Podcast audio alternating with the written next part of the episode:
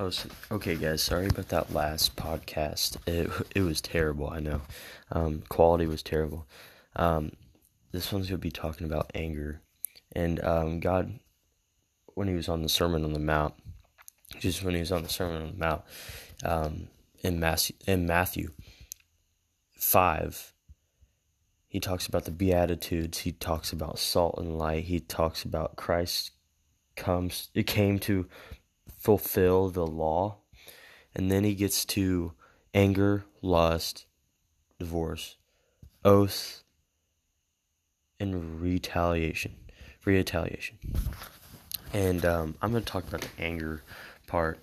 But before I even have any side notes, I just want to read it real quick. And then go back and reread again with my notes. So, starting Matthew 5 verse 21. You have heard that it was said to the, those of old, You shall not murder, and whoever murders will be liable to judgment. But I say to you that everyone who is angry with his brother will be liable to judgment. Whoever insults his brother will be liable to council. And whoever says, You fool, will be li- liable to the hell of fire. So if you're offering your gift at the altar, and there remember that your brother has something against you, leave your gift there before the altar and go. First be reconciled to your brother, and then come and offer, offer your gift. Come to the terms quickly with your accuser while you're going with him to court lest your accuser lest your accuser's hand you over to the judge and the judge to the guard and you be put in prison. Truly i say to you you will never get out until you have paid the last penny. So have you ever been angry? If so who are you angry at and why? Just ask yourself that.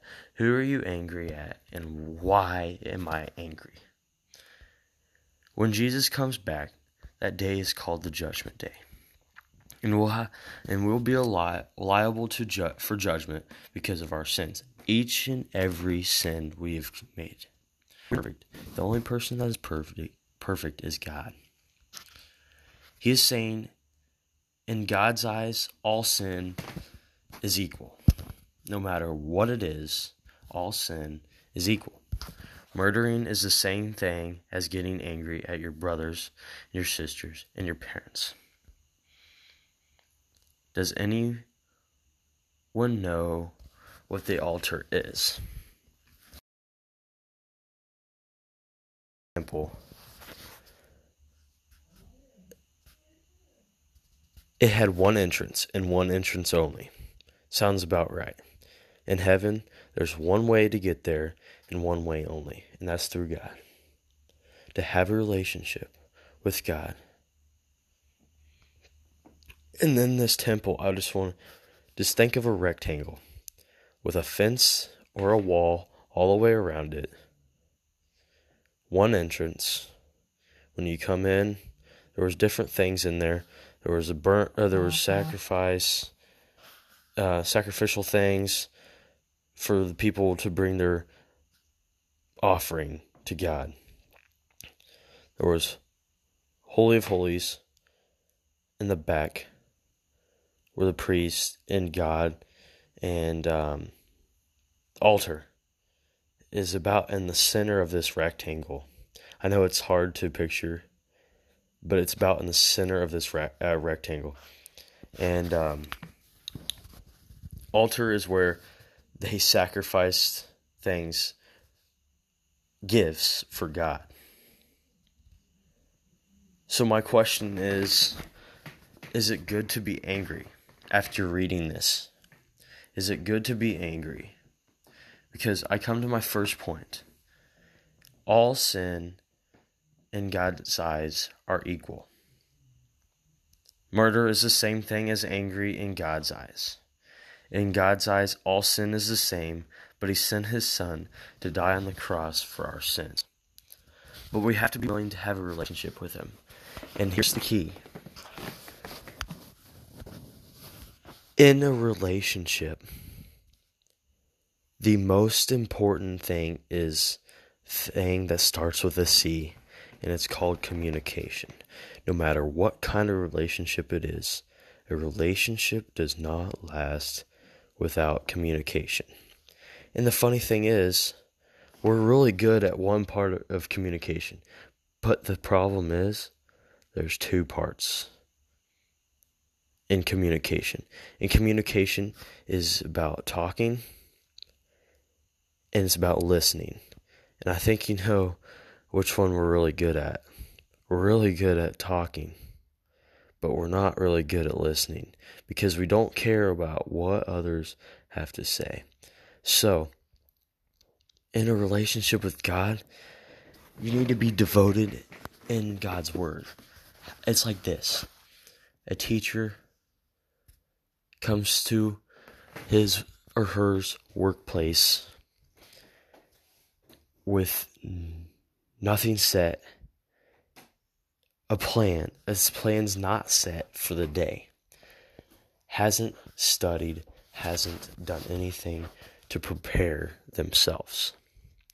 It's like this going into your workplace as a teacher, blindly teaching the students. It does it just doesn't work. It's the same thing for Christians. It's like this. Christians leave their Bibles. It's but they can come to school and then they don't forget their textbooks for each class, but they forget the most important thing when they come to church. They forget their Bible. And they forget to be, and me included, especially, we forget to be devoted in God's Word, listening for signs in His commandments. And like, I'll say it again, and praying praying. We have a problem praying too because we can talk and talk and talk and talk and talk, but where's the listening come in? Are we listening to God? Are we listening to our peers? Or are we just doing all the talking? Is my question. So I'll say it again. In God's eyes, all sin is the same, but He has sent His Son to die on the cross for our sins, which is shown in John 3:16.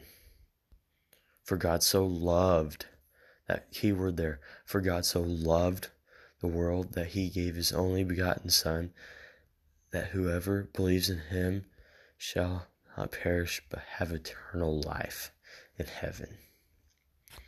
So I don't know where your guys' relationship with God is, but if you don't have one, there's people to talk to you about it.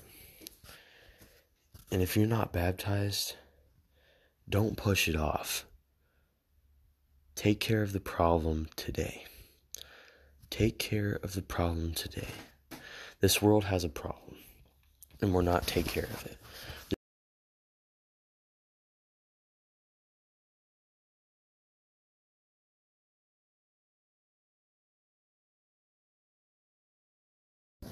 I, I've said this many times to a bunch of people.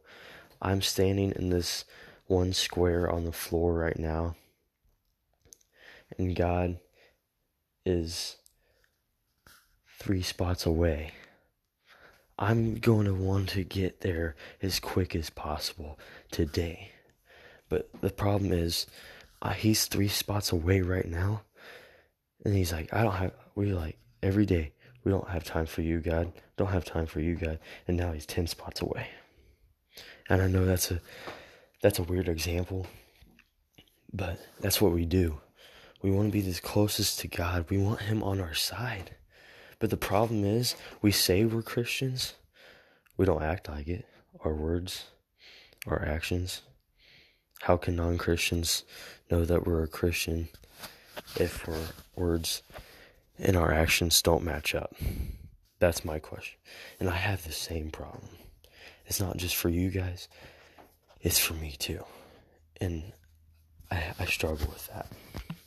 So when you go out to your mission field and meet pe- new people and meet the people that you see every day, don't be angry.